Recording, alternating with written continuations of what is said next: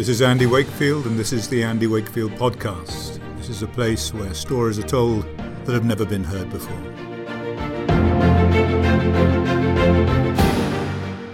My name is Laurie Gregory. Welcome. This is episode one The Act. Andy, thank you so much. It's such a pleasure to be here with you in the flagship episode of your podcast. Thank you. I, have been resisting doing this kind of thing forever, but I, I knew it would catch up with me, and here we are doing it. Now, That's right. So. The people want what they want, so we're going to drag you, kicking and screaming, into this here platform. I am. Yeah, here I am. But you know, one of the things that was so exciting for me when we first talked about this concept is that you shared with me that you do have this whole sort of room, for lack of a better term, of stories that have been sort of filed away, that have never been told. And, you know, you, are such an interesting figure in history. I'm not sure about that, but uh, you'll be able to judge that based upon the stories. But yeah, there, a lot over the years, some extraordinary things have happened, and some dark and you know some dark tales. And, and, and now we have an opportunity to tell them. I think you know a bit of glasnost, a bit of perestroika, but let's get it out there and tell people because. I've tried to tell many of these stories in a legal setting and been denied access to the courts, and so it's time to tell them here, and particularly in advance of, of the new film which is coming out next year. So uh, to give people a little background as to how we came to this point. I love that because your your moment in in history really sort of began over 20 years ago now, right? It's been a minute. Yeah, I, I, I, looking back now, I first really got involved in this issue from, I guess, about 19, I was researching in, in Canada, in Toronto, and I that's where I became. We made some observations there that then translated into a research program back in London at the Royal Free Hospital, which was very, very exciting, wonderfully exciting time looking at inflammatory bowel disease, Crohn's disease, ulcerative colitis, epidemic diseases, which were enigmatic. These were really the enigmas of, of gastroenterology. Where did these diseases come from? What were they? They were so terrible and debilitating, and yet we really didn't understand their origins. So, and as so, a gastroenterologist and a surgeon, you were really starting to get into some juicy work surrounding the gut and things that were going on. And for those that don't know the, the background and, and of your history, they really need to maybe go watch Vaxxed. That would be a good place to start since you're the critically acclaimed director. We know you're a filmmaker now, but but just as a reference point, this was really the sort of I think what a lot of us look for in our career, where you hit that stride, where you really, that you're established, you have a reputation, you really get to start to dig into some juicy things. And that's kind of where you were in your work when things started to change. Is that fair? That's absolutely right. We were, we'd made some new insights in, in, uh, the origins of inflammatory bowel disease, and then we started to ask a series of questions which became increasingly uncomfortable. And as and we problematic we flew closer some. and closer to the sun, and uh, sure. inevitably, you know, wings started to wings melt a little bit. Melt, yeah, so uh, we asked pertinent and valid questions, but questions which were deeply, deeply uncomfortable to the status quo, to the pharmaceutical industry, to public health. And you know, as a layman, you know, I think many of your listeners would probably agree with me on this that's the nature of what science and medicine is supposed to be. Oh, I wish. Asking questions, right? Be, That's the it? basis of what yes. it is supposed to be. So, the, yes, the dean said to me as, as I, he said, he got me into his office, the dean of the medical school, and he said, if you continue this vaccine safety work, it won't be good for your career. In other words, stop right now. And he was quite right on that. But um, how did you feel when he said that? Angry. I thought I'm going to work twice as hard. Right. I was affronted. And this isn't science. No. This isn't medicine. It's not what I trained to do. I didn't train to not ask questions or not do work in the interests of patients because it was uncomfortable for some commercial interest or some public health ideology. That's not the deal that I was there to, you know. It's like being trained as like a race car driver and then you're about to get in the car and they say no you're just going to walk the track Yeah, you can do this You in can't you can do this in third gear. Sure. Okay, don't yeah. get out of third gear. Stay in third That's gear. right. And in fact, you may have to go into reverse. Okay. we'd be happy with that yes so absolute insanity right i can imagine how maddening that would sit in your gut just having a dean of what you thought was a reputable institution of which you're a part and he's flat out telling you just stop Well, they would so they were deeply, deeply conflicted. These people. I mean, the, the issue was measles, of course, and hmm. and the dean sat me down in his office with Roy Pounder, Professor Roy Pounder, my my boss, and he explained to us how when his daughter had the single measles vaccine, she had such a terrible reaction. They called the pediatrician; he would never give her that vaccine again. And then, in the same breath, you've got to stop this vaccine safety research on measles vaccine. You've got to, you know, because it's, extraordinary it's not good because you know I'm involved with the World Health Organization and hepatitis B vaccine, and a lot of our funding comes from the. Come on, people, really? Is this what we signed up for? No. So there was a parting of the ways there as well, and um, you know it was uh, it was interesting. The whole it was, these were interesting times. It's a covert collusion, isn't it? It's sort of this sort of secret behind closed doors, people admitting that they know the truth of the dangers of vaccination, but publicly they're actually going to say the complete opposite and they're going to toe the party line and maintain that 180 degree shift. Yeah, don't go near this. You know, eh, move on to something else. I mean, there are lots of interesting things to study. You don't have to You study things that involve vaccine. Oh, yes, you do actually, because that's the story the parents are telling you. They didn't say my child went to a party and got chickenpox and disappeared off the face of the earth. You know, developed autism. They said my child had MMR vaccine.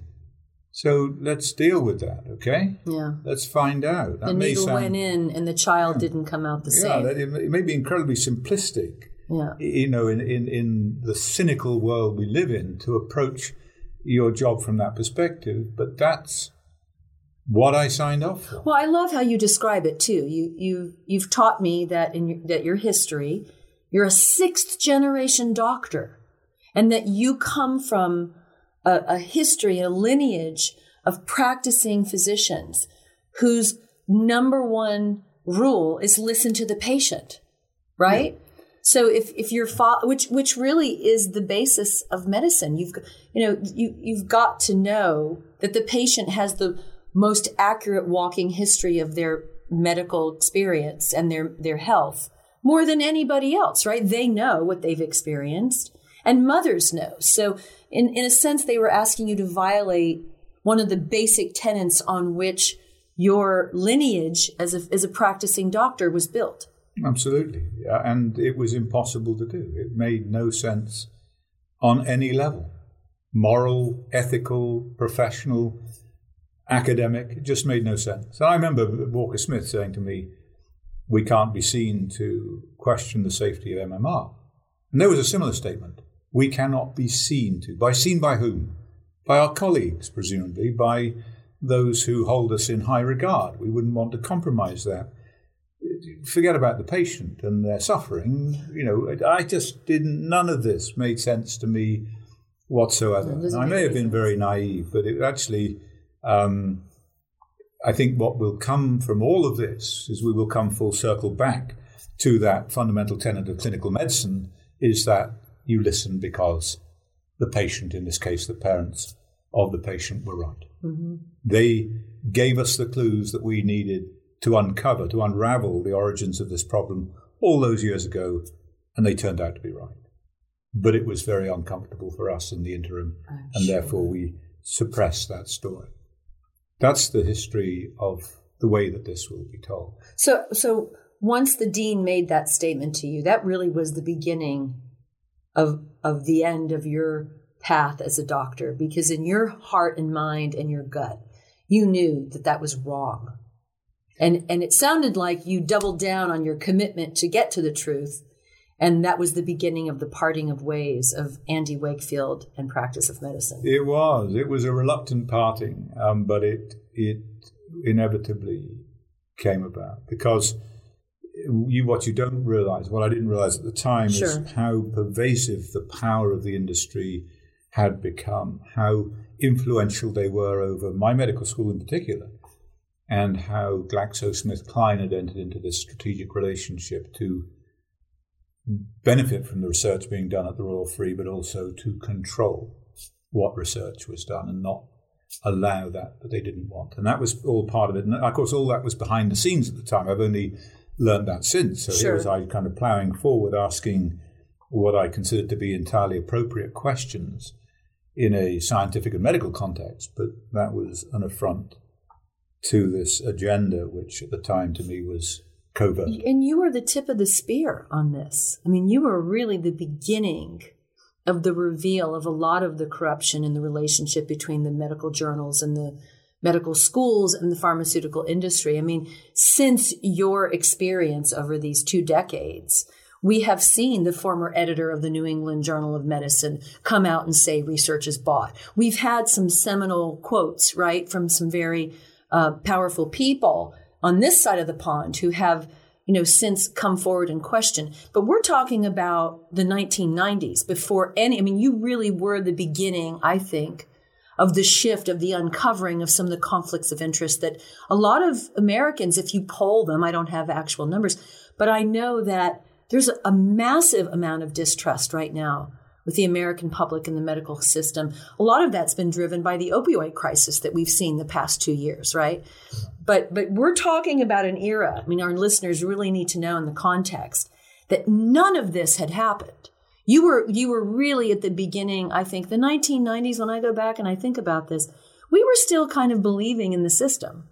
I think there there really hadn't been a lot of uncovering or discovery about some of the conflicts of interest. You know, Vioxx hadn't happened. We hadn't had the, the, these four felons that we have now that are the four pharmaceutical slash vaccine companies that are all convicted felons.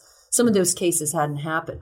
So it might be easier for us to idealize. Oh, well, you know, Andy, you heard the truth. No, this was an era where a lot of this was still not uncovered. Yeah, I think uh, what we'd experienced by that stage, what was overt was the thalidomide ah. catastrophe. And, and that was emerging the truth behind the thalidomide disaster. And even there, 50 years had passed before the drug company finally said, yeah, oh, yeah, our drugs did cause children to die in utero, to be born without arms or legs. I mm. mean, that was a, such a clinically overt syndrome. When a child has no legs, it's everybody knows. When a Right. child has re- regressive autism or more subtle developmental disorders, it's often It's more, it's more. So even there, yeah. in such a in-your-face scenario, it took 50 years for the drug companies to be brought to order. Mm-hmm. But even then, you know, we talked about the, the editor of the of, of the New England Journal of Medicine, and and this applies equally to Richard Horton. And I, it's, there's an hypocrisy here. Mm-hmm. They were part of that system and allowed it to happen, and then wrote about, a book about it conveniently afterwards, telling how bad it was. Why didn't they say something at the time? exactly. Why were they? Why why did they allow it to continue under their under their control, under their direction in some form or another, and not say something about it at the time, or resign in in in as an you know because they were affronted by this going on? They didn't. No. Now there's the difference between us. You know, they people will say, well, you know, they had a job to do and they did it, and then they made some money out of writing a book about it. You know, and but I have a real problem with that. Yeah, And I have a real problem with Richard Horton, who was the editor of the Lancet at at the time, who Sure. who whose career was threatened by public, publishing our paper um, in a big, big way by Elsevier and all the hierarchy of Elsevier, who were heavily influenced by the pharmaceutical industry. And um, when he knew that the Lancet paper had been exonerated by the English High Court in the appeal hearing of, of John Walker Smith, it completely exonerated the Lancet paper, it should then have been reinstated. The reasons that the stated reasons for its retraction had been, Been had the rug pulled from under them. 100%. It should have been, and he was told it should have been uh, reinstated. But oh no, because that would have been bad for his career. So that wasn't going to happen. And so, but then he goes on to write a book about corruption Oh. in science and how much, how little of medical science we can trust because 50% of it is fraudulent or completely wrong. And I'm sorry, That's I just- really don't. you can't into have that. it both No, ways. you can't. No, you and can't. so, um, but please don't pretend to be the guardian of Sure. of, of of scientific truth. morality, and, Yes. and and then at the same time Right. behave in this self-seeking and uh, you know self-protective way. Ugh, it's kind of disgusting, actually. Yeah, yeah. So none of this is to do with anything we're going to discuss, but, that's where it leads us. But it's it's an it's an interesting idea because I'm sure you never thought your path would be this. It's interesting. See, I I, I have faith in my faith. My belief is that God was leading you. This was all, you know. I love the idea that God is has a plan in the chaos, right? And so, well, it's a good thing he didn't tell me in advance. because you would have said, "I'm out of here." I might have done something else. Right. Yeah. But it is interesting, right, that you've gone from surgically repairing patients in their bellies and their guts, whether it's you know, taking edit- out editing, editing, editing humans and uh, to editing film now and surgically orchestrating Yeah. The telling of these really important stories. I mean, God and the universe, the create, whatever you call it, I call it God, right? Has given you a treasure trove of information. I know you've shared that you've sort of become a priest for the confessional. No, they, they treat you as a. This, this, this comes down to this issue of, of, whistleblowers. And yes. So what you what happens is that unwittingly you accumulate these extraordinary stories, some Right. of which we'll tell in this podcast, that happen to you. But then you, other people come to you and they tell you stories and they give you documents and they, and people from the industry or from the vaccine industry or people from the Department of Health or mm-hmm. The public health infrastructure and say some really bad stuff happened and here's the evidence. And so I became a sort of repository for this kind of thing because of my own experience. Sure. And um, I got to the point where they'd taken everything away. You know, there was nothing left. There Right. very few letters after my name, and the papers were gone. You know, and and, uh, You're just and my reputation was in the toilet. And so, but I had all these great stories. Great. And I once I realized that you know none, none of this was about me. It was about something far more important, and so I could deal with the the me side of it. You Sure. know, it was put it to one side. It was irrelevant. You Sure. know, it was let's tell the stories in the interests of the bigger narrative, what we're trying to resolve here, and The real greater good. yeah, the real greater good, Yeah. and.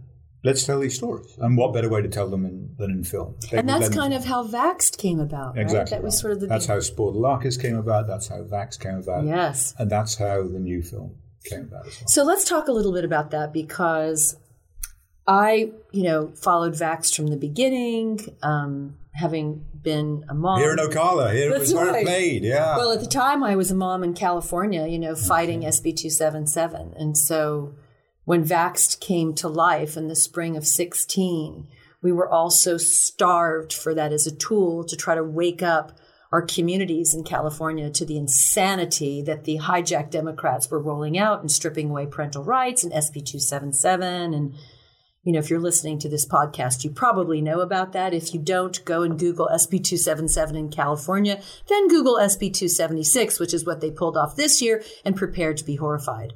But in the context of all of this, Vaxxed really blew the doors off in terms of providing content in the health freedom narrative to help people begin to understand some of the corruption that's been going on for a very long time behind the scenes with regard to the CDC and what we really know and don't know and aren't being told about children, autism, and what our government knows in relationship to the vaccination program.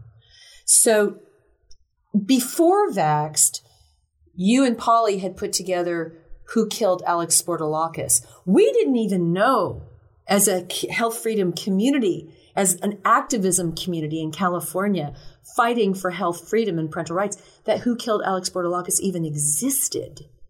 And that's why I'm so excited, and we get to share this with the world right now for the first time, that that film, which is a little bit of it's it's longer than a short. It's an hour, uh, five minute running time, I no, believe. It's, it's a bit longer. Okay. Yeah. So, but that film for the first time is going to be available streamable on a brand new social media platform that's being. Uncensorable. That's right, blockchain based, censorship free, called Sphere. In fact, you may even be listening to this on Sphere. That's right. We hope that you will be because Sphere are launching in the next couple weeks. And, SPHIR. Uh, SPHIR.io. You can go there right now and check it out. Um, but in December of 2019, if you're if you're listening to this po- posthumously, that is the launch date. So we are very close right now to Sphere being launched. And we're so excited because that's going to give a place, that's going to give an uncensorable platform for our content in the health freedom space. And so, you know, as a movement, that's really exciting and it's really important. But the first piece that we're going to get to see of your work will be who killed Alex Spourdalakis because that's going to be launched. So give us just a little bit of that. Just a little bit of Spourdalakis. Well, this is a right. super important film. Super important film. It was. This is we we had a. This is Autism Media Channel. Polly, Tommy, and I. We had a, a show on on the Sky Network in Europe, and Polly started this years ago, and it was a. Uh, you know how to in terms of autism, how to cook this, how to look after your child, how to, you know, how to get toxicity out of your life, and it was great, but it wasn't really dealing with the hard and fast facts that we knew were relevant to the origins of this problem. And so we uh, had a reality story where we would take families before, during, and after. So this is a child who was uh, damaged by autism. The family were broken.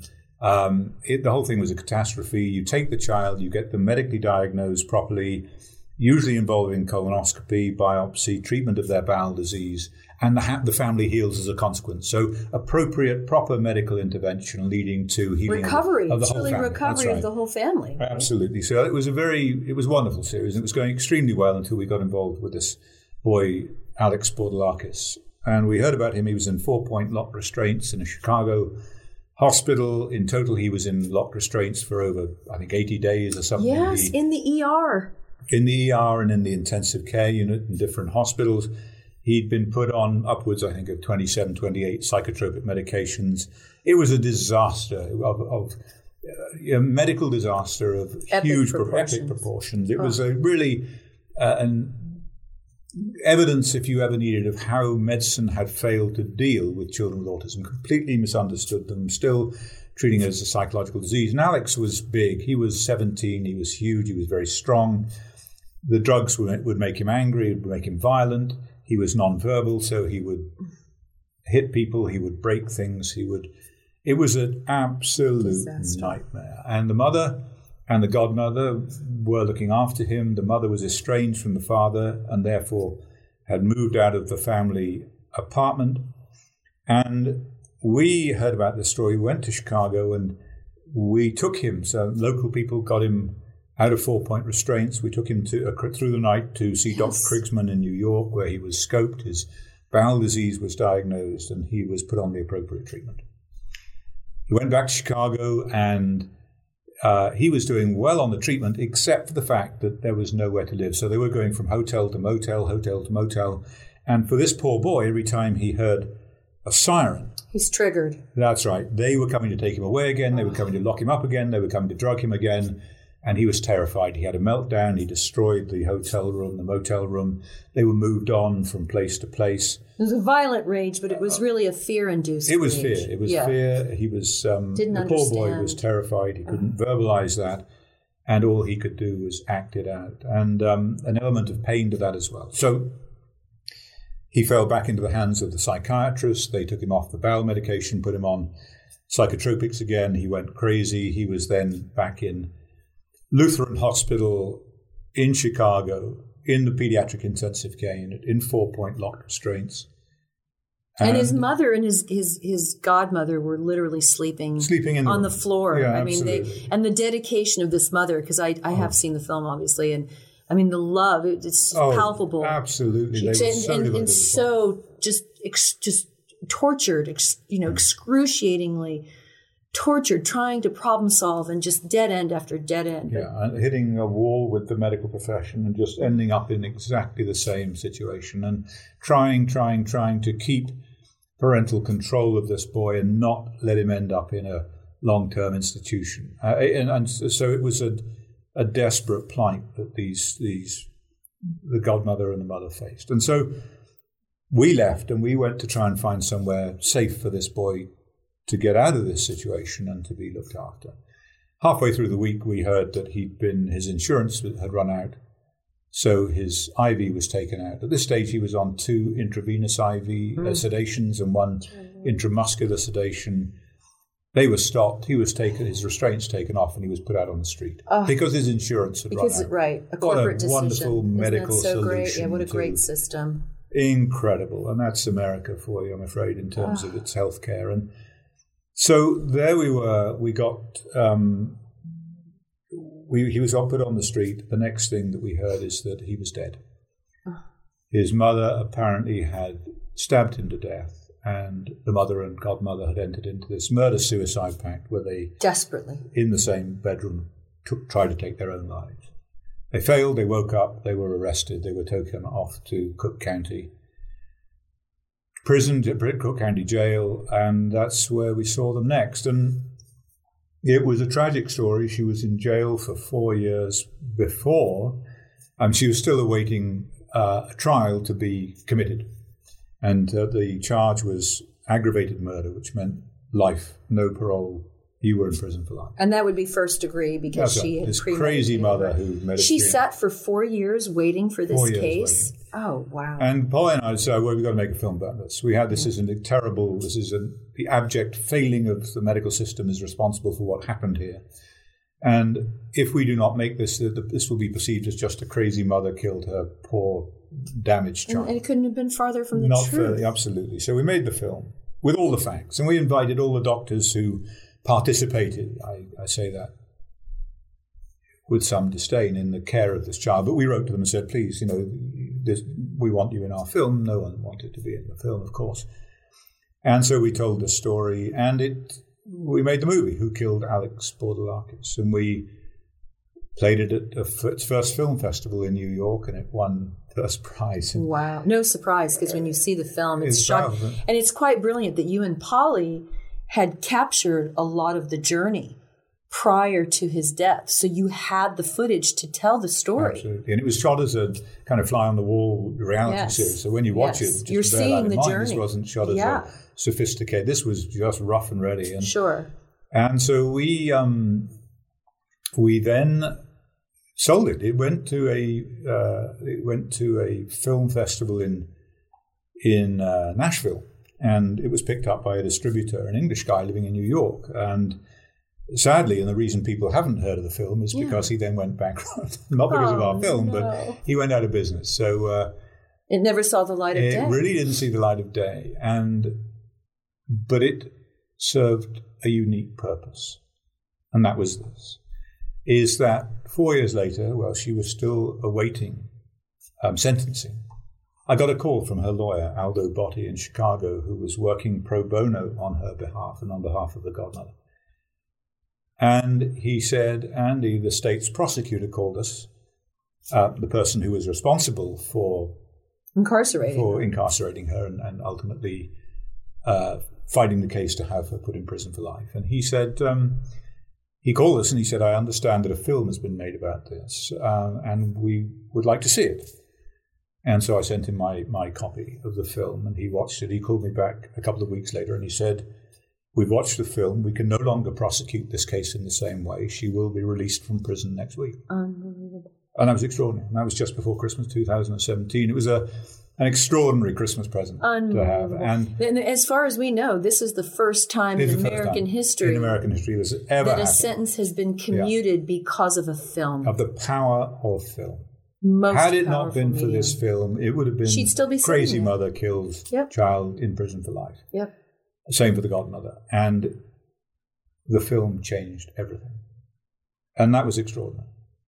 And it made me, it brought home to me the power that film exerts over the way in which people see the world and told correctly and told honestly and told factually, that's what we can achieve. And so that's the basis. And Vax then. Well, Vax had already happened by by, by the time Christmas that of came out, 17. that's right. So you, you you already knew the power of film, I knew the right? But that must have taken it to another level for you when that happened. it was incredible. It was it was wonderful, and it was. If you weren't 110% in by then, right, you were yeah. after that. Yeah, so it, it made me realize that this was the medium in which we need to now tell these extraordinary Yes. stories. And sad as they are, they resonate with people in a way that nothing else could. Well, not scientific papers, not interviews, not podcasting, just they remain a permanent document in the memory of, Absolutely. of, of, of human experience. Uh, and that's what they are. So, And how it would be even sadder if they aren't told. As as hard as it is to watch sometimes, and as hard as it is to tell those stories, even sadder would be if they weren't told at all. Yeah. And when you tell them, there are no half measures. As long as you know you are dealing with the truth and you have the facts, as we did in, in, in Vaxxed, you tell the story and you don't hold back. And people would say, oh, I'm not sure. You can say that. It's a bit, mm, you know, they may sue you. Sue us. Please gotta sue us. If there is a word of a lie in this, if any of the facts have been misrepresented, sue us. Yeah, isn't it interesting that I don't see any filed dockets in any court anywhere in the land from Coleen Boyle or Julie Gerberding or the CDC or even William Thompson. Absolutely. People have said Nobody's after, oh, they just made that up. You know, if you listen Really? to the, the garbage that comes out from the, the industry front organizations that are trying to offset the damage done to their their their, Their- you know, their the- the supposed whole, you know, reputations. by this film, they've said, "Oh, that was all made up. It was false. It uh. was just that." Okay, where, Where are the, lawsuits? lawsuits? Because we've accused these people who committed this fraud Yep. right the way up to the head of the CDC of one of the worst humanitarian crimes of all time. So sue us. Right. Okay, not a whisper. Not a whisper. Why? Because they know it's true and they fear discovery. They do not want to sue us because we will then get discovery of everything they've and done. they'll be exposed And and will be your claims will be Yeah. validated and their careers will be over and really i think for folks of that ilk it's about self-preservation that seems to be their biggest motivator so they're they're not going to go anywhere near a lawsuit which is why there haven't been any brought forward yeah. and, the, and the same will apply to the new film coming out. tell us about Um, the we're going to tell the story and we're going to tell it unambiguously, we're going to tell it factually, and we're going to tell it on the nose. It's no one's going to be left in any doubt whatsoever about what's really happened. What, in this case, Yes. is the truth behind the 1986 National Childhood Vaccine Injury Act, why it really came into being, what really happened. Well, tell us what people tell tell us what the sort of the we all you know those of us who are playing along at home. We have you know the party line of what the reason was for the 1986 Act, and of course you're talking about the 1986 Childhood Vaccination Injury Compensation Act. So tell us what the party line is. Well, the party line, the one that people are told, and one which many, many people believe, is that in the face of injuries caused by the DPT vaccine, the old wholesale DPT vaccine, particularly the pertussis component of that vaccine, that there were lawsuits. Children were damaged, there were lawsuits. Those lawsuits were against the manufacturers, and that these poor manufacturers were doing their best. They'd done Oh. every single thing they could scientifically to make those vaccines safer, but they couldn't. Therefore, they were unavoidably unsafe, and they were being held liable. And then, particularly in, in, in light of a, a documentary that came out called Vaccine Roulette, DTP Vaccine Roulette in 82, and it really told the story. Extremely good documentary. And it led to a spate of lawsuits against companies like Lederle and Wyeth and uh, the manufacturers of that vaccine. And they said to the government, look, you want children to have this vaccine, you're mandating it. It's not a big market for us, it's not a big profit center. It's a loss leader. Yeah, we've got these drug companies. We've got sorry, we've got these lawsuits coming against us increasingly, and we are going to go out of business. We're not going to. We're going to stop making the vaccine unless you give us liability protection, and then pertussis will come back, and children will die, and It won't be our fault. and it won't be our. It'll be your fault. How do you feel about that? That's that was the kind of narrative, the blackmail of of Congress, and in the face of that, and nothing scares politicians like the threat of a contagion, a plague, nothing, because they don't understand it and they believe what they're told by the men in the white coats, and so they were uh, frightened into, they were led into giving liability protection. That's the story that we're told. Okay, that these vaccines were unavoidably unsafe. The drug companies, God bless them, have done Just everything the they, they could to make them safer. Yes. And they wanted to help children, but you know, this is the best they were going to have to get help out of the us help you. Absolutely, yes. and that's not true. That is not true. And the one thing that you learn about dealing with the drug companies over the years is when they tell you a story, you, you look the other way. You go and dig because when they tell you something like that, you know it ain't the truth. Wow. And uh, and that's what we've learned. And people say, oh, yeah, but yeah, they do that with Vioxx and opioids and they do that with this, that, and the other, but not with vaccines. Yeah. Surely not with children and vaccines. Oh, you know, really. Anyway, so that's the the, the, the, the, the basis of the first part of the act, the opening act of the act, act one of the act. Mm-hmm. And then it gets worse because then we start to learn and we really do what the real story is. That's right. And so which is all hiding in plain sight right? I mean if you just really investigate the truth and history it's not like it's buried in a vault somewhere and you had to go spelunking in the middle of Egypt to get to this, right? I mean that that to me is what's remarkable is there seems to be this pervasive arrogance of we're just going to say one thing even though history proves otherwise, right? Perfect example is the what about polio question that every, right everybody and very few people actually look at the real history. If they did, they would see that what they've been told is a complete lie. It's interesting. Polio is is uh, is dealt with in the film. Yeah, it is because you know it's yeah. kind of what about polio? Sure. but what about right. polio? The one hundred and one question. Yeah, it keeps getting thrown out there. Didn't yeah. we save the world from smallpox with vaccines? What about polio? And that's like the end of the argument. That's like I can walk away now because I've said what about polio? Right. Okay, and so we deal with that. Yeah. It needs to be dealt with. It does. It's a legitimate question. 100%. What about polio? And so we deal with it. And so that's part of Act One as well. And people learn a bit about the true history of the polio vaccine. And that comes back at the end of the film. You know, with the yeah, that was a wonderful headline there in one of those old newspapers saying polio vanquished. Oh. And then at the end of the film, where are we now? Mm-hmm. All these years later. Mm-hmm. So it, it's um, it's dealt with mm-hmm. as it should be dealt with. Yep. Um, uh, because it's an unavoidable and inevitable question. It's a, it's a legit, legitimate question. So. So, that, so it's a full. It's going to be a full a full film. It's going to be a full length film, and it's it's not really a documentary, hundred percent like Vaxxed was. It's a docudrama. Do you want to tell us a little bit about that, or do you want people to be surprised? Well, I think we let's save that for another day. Okay, we can do that. But it is it's it's a full length film. I I saw what was the film that just come out about? Oh yes, about um, um, the Irishman. That's about your father told me that was three and a half hours. That's yes. a long film. you might need to take that in bites. Good thing it's on Netflix. I could tell a three and a half hour film with this right. because there's they've so many things they've right. done badly, done wrong, corruption, lies, extortion. It's an embarrassment of riches it as is. a filmmaker. It really right? has been. You yeah. know, how do we cut that yeah. out? That's just a gem. So good. And yet we have to. And so on Sphere, we'll be telling these as separate little narratives, uh, separate little stories, the ones that we have had to excise from this litany of, of horror. But um, we won't be running for three and a half hours. No. So, because we will um, be in theaters. We will be in theaters, film, absolutely. And we will be in theaters globally.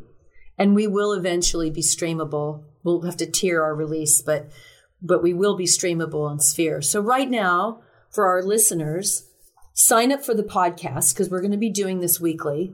We'll be dropping a podcast every week starting this next week, Good first Lord, week in December. Oh, yes, right. we will.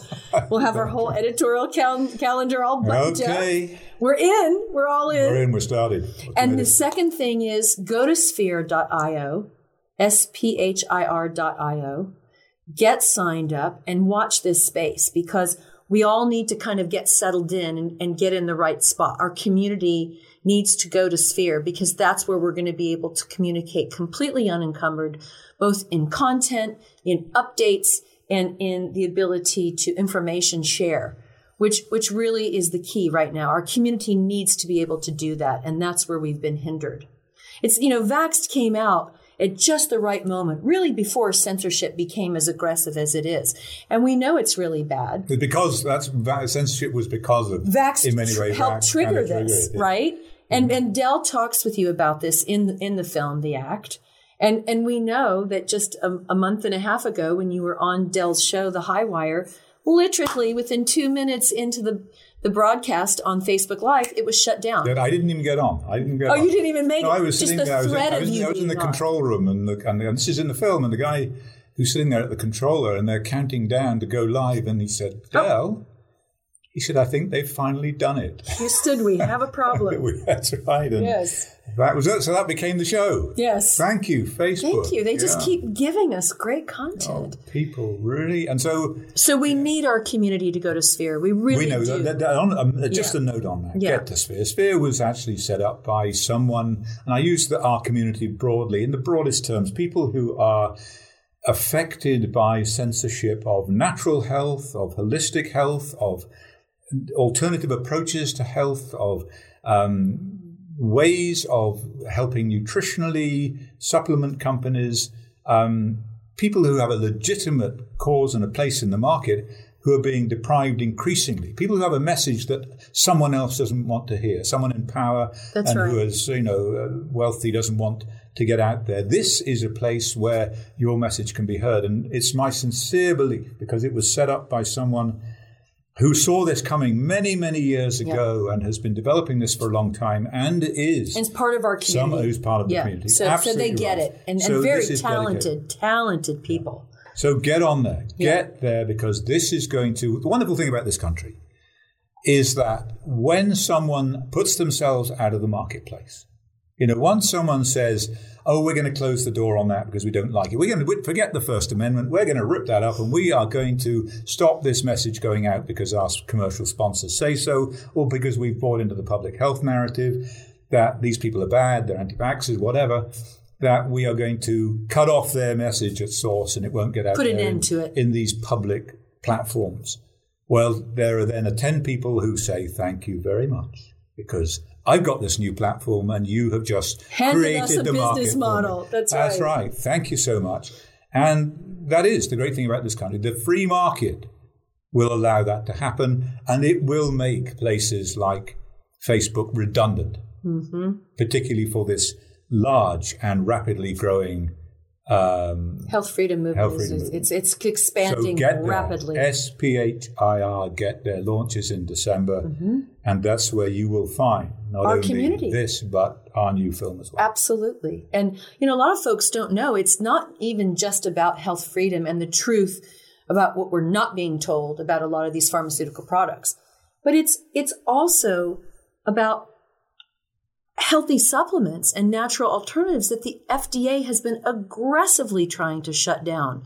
Well, probably So- taking them themselves. Exactly. A hundred Darling, hand me my supplements. I've just got to go to the office. Yeah. Right. So I could write another memo about how supplements should not be made available to the American Yeah, public. I can have it, but nobody else. That's right. Oh, And you know, we've seen this in, in multiple examples in, in natural health products. So, and the CBD space is another example of it's taken so long for CBD to even be able to have, you know, a throughput in terms of go to market, being able to get to market. The, you know, the, the government regulations that have held that up for decades. So we're really in an interesting era now. And I think being, having sphere and having a place for us all to go. And for our listeners, we really need to let them know this is going to be Facebook meets YouTube meets Instagram meets Etsy meets Pinterest. You will be able to have e-commerce. You will be able to purchase your films and stream them. And we're going to launch with Who Killed Alex Spourdalakis. So for those who haven't had a chance to see that film, which is so important, go to Sphere, get signed up, and you will be able to access that film starting when we launch in December. Absolutely. Yeah. So, So um, great, Andy. See you there. Your work is so important. We're so grateful for your integrity and your character and your willingness to stand up for truth, it's not a common quality, I'm sad to say. It's it's a unique quality. We need more of that. And we are so grateful to you for what you're doing and for your important work. So thank you, and we look forward to more conversations. You've been listening to the Andy Wakefield Weekly Podcast, a place where stories are being told that have never been heard before. This is a Seventh Chakra Films production in collaboration with Brick City Creative. Please follow and like us while you still can on Facebook, Twitter, and Instagram at 1986 The Act, and soon on Sphere.